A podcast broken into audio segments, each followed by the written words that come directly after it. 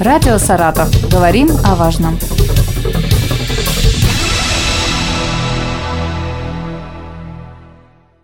Здравствуйте, у микрофона Вероника Лебедева. Сегодня мы поговорим о сезоне охоты. У нас в гостях министр области, председатель Комитета охотничьего хозяйства и рыболовства Саратовской области Александр Гаврилов. Александр Иванович, здравствуйте. Добрый день.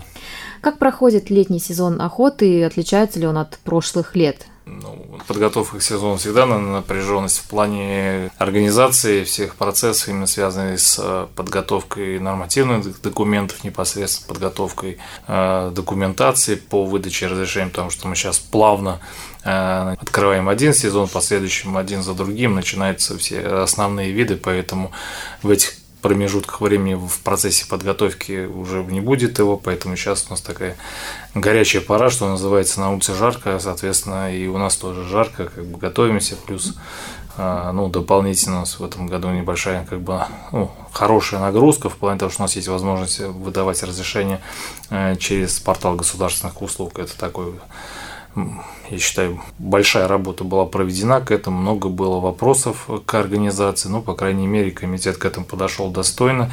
Э, на сегодняшний день возможность такая есть. Первые э, заявления, соответственно, поступают, э, возникают определенные вопросы именно в плане каких-то уточнений, потому что такая возможность впервые была охотникам представлена, mm-hmm. возникает определенный момент, чтобы вот, ну, заявление было полноценно сформированное, соответственно, было подано корректно, соответственно, чтобы мы приняли положительное решение.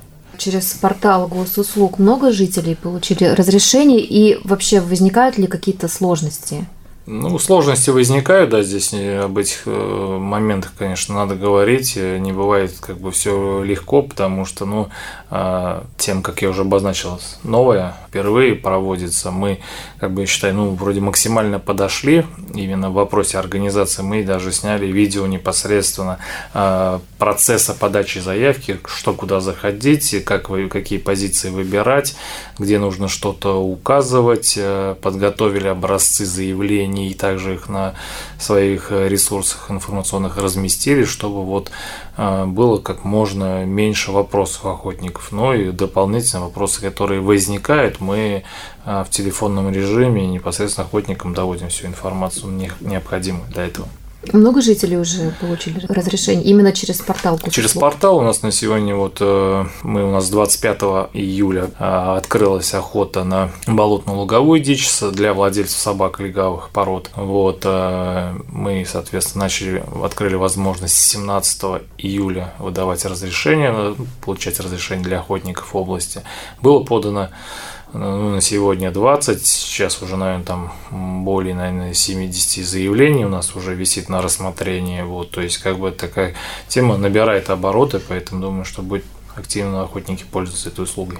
А вот если человеку все равно непонятно, как, как разобраться и куда обращаться за разъяснениями? Ну, кому непонятно, могут прийти в комитет охотничьего хозяйства по старой схеме, что называется, получить разрешение. Есть информационные mm-hmm. стенды, на которых все пошаговые действия прописаны, ну, как они получали раньше. Также можно обратиться к инспекторам э, в районах области. Дополнительно мы взаимодействуем с МФЦ, там тоже весь перечень документов mm-hmm. мы им предоставили, все образцы, все есть, направление тоже работает, поэтому кому как удобно, какой способ, тот и воспользуется таким.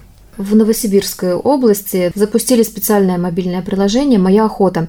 Это пилотный проект, верно? Да, это... Как он себя сейчас показывает и планируется ли его запустить в Саратовской области? Ну, на сегодня этот пилот э, в четырех регионах работает. Он проводится в рамках э, распоряжений правительства Российской Федерации. Идет э, такое испытание возможности испытания этого приложения в регионах, определили эти регионы, на которых э, каждый охотник может получить разрешение в электронном виде. То есть ему придет э, соответствующее разрешение в электронном виде в личный кабинет.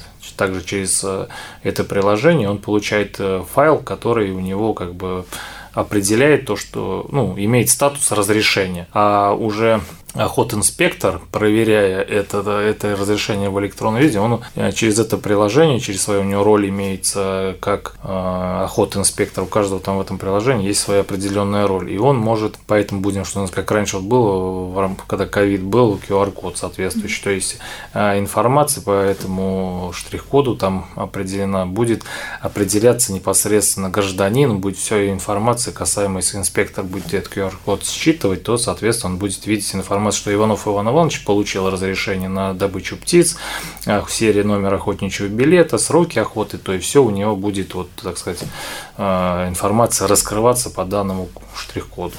Приложение, вот я тоже слежу за этим процессом, потому что это очень интересно, это э, перспективно и на сегодняшний день нужно, потому что в таком большом количестве потока охотников э, нужно это упрощать. Мы ежегодно выдаем порядка ну, наверное, на протяжении уже 4 или 5 лет общее количество разрешений доходит до 30 тысяч.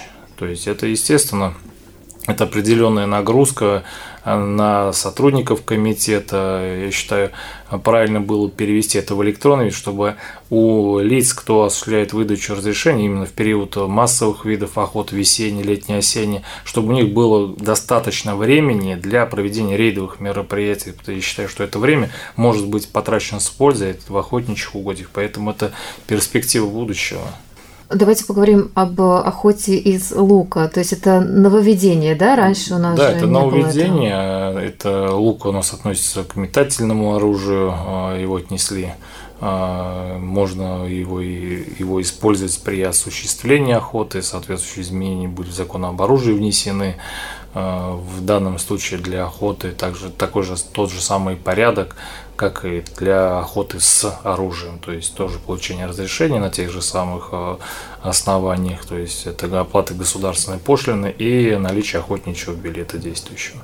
А с чем связано то, что вот сейчас разрешили пользоваться луком? То есть э, почему раньше нельзя было, сейчас можно? Ну, наверное, есть любители, которые, вот, наверное, знаете, это уже в плане, наверное, философии, когда люди уже использовали все возможное, все разрешенные орудия, ну и что-то хочется нового, поэтому а, тем более рынок вот именно по продаже луков очень такой э, большой, расширенный, то есть вся, вся линейка она достаточно такая большая, и если, допустим, производить охоту с лука, лук, хороший лук, который именно будет обладать теми или иными качествами для поражения дичи, они будут стоить и стоят зачастую больше, нежели э, простое охотничье оружие. Поэтому Здесь вот лук вопрос. дороже будет стоить, чем оружие. Ну, потому Ничего что лук это мы, который вот видим э, непосредственно там где-то в магазине или еще где-то, оно не обладает той убойной силой, как оружие. Соответственно, оно не будет поражать животное, соответственно, будет приносить ему увечья, с которыми он будет в последующем жить.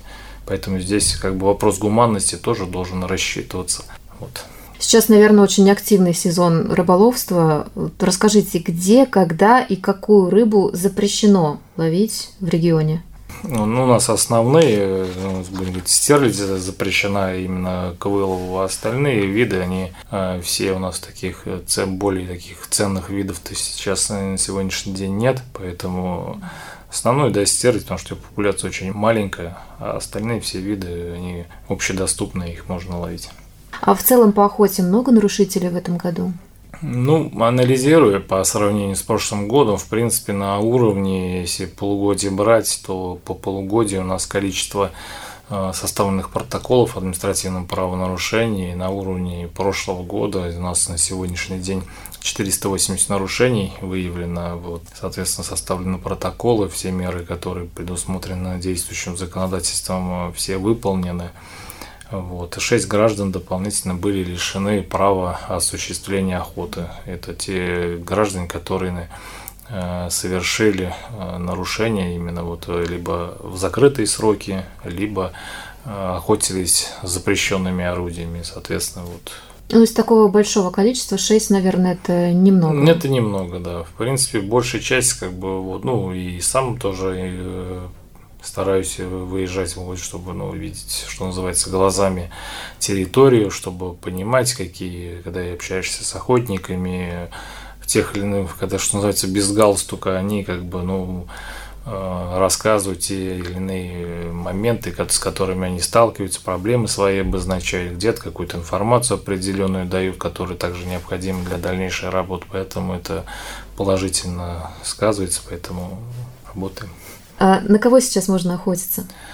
Ну, на сегодняшний день у нас а, а, непосредственно, вот мы, как я уже обозначил, открыли охоту 25 июля мы открыли на болотно-луговую, 5 августа охота на полевую степную, также для владельцев собак охотничьей породы. Ну и в конце августа у нас традиционно а, будет открыта охота на водоплавающую дичь. Это утка, гусь, вот, ну, боровая она чуть позже придет, это вальш в нашем случае в область, который также осенью пользуется. Также 15 августа открыта охота на барсука. Вот, и 20 августа будет открыта охота на косулю, на самца во время гона. Вот, соответственно, вот все виды охоты, я считаю, ну, полномасштабно у нас открыты. И в конце августа, считаю, большая часть сезонов у нас будет открыта. Спасибо большое. Напомню, о сезоне охоты мы поговорили с министром области, председателем Комитета охотничьего хозяйства и рыболовства Саратовской области Александром Гавриловым. Радио «Саратов». Говорим о важном.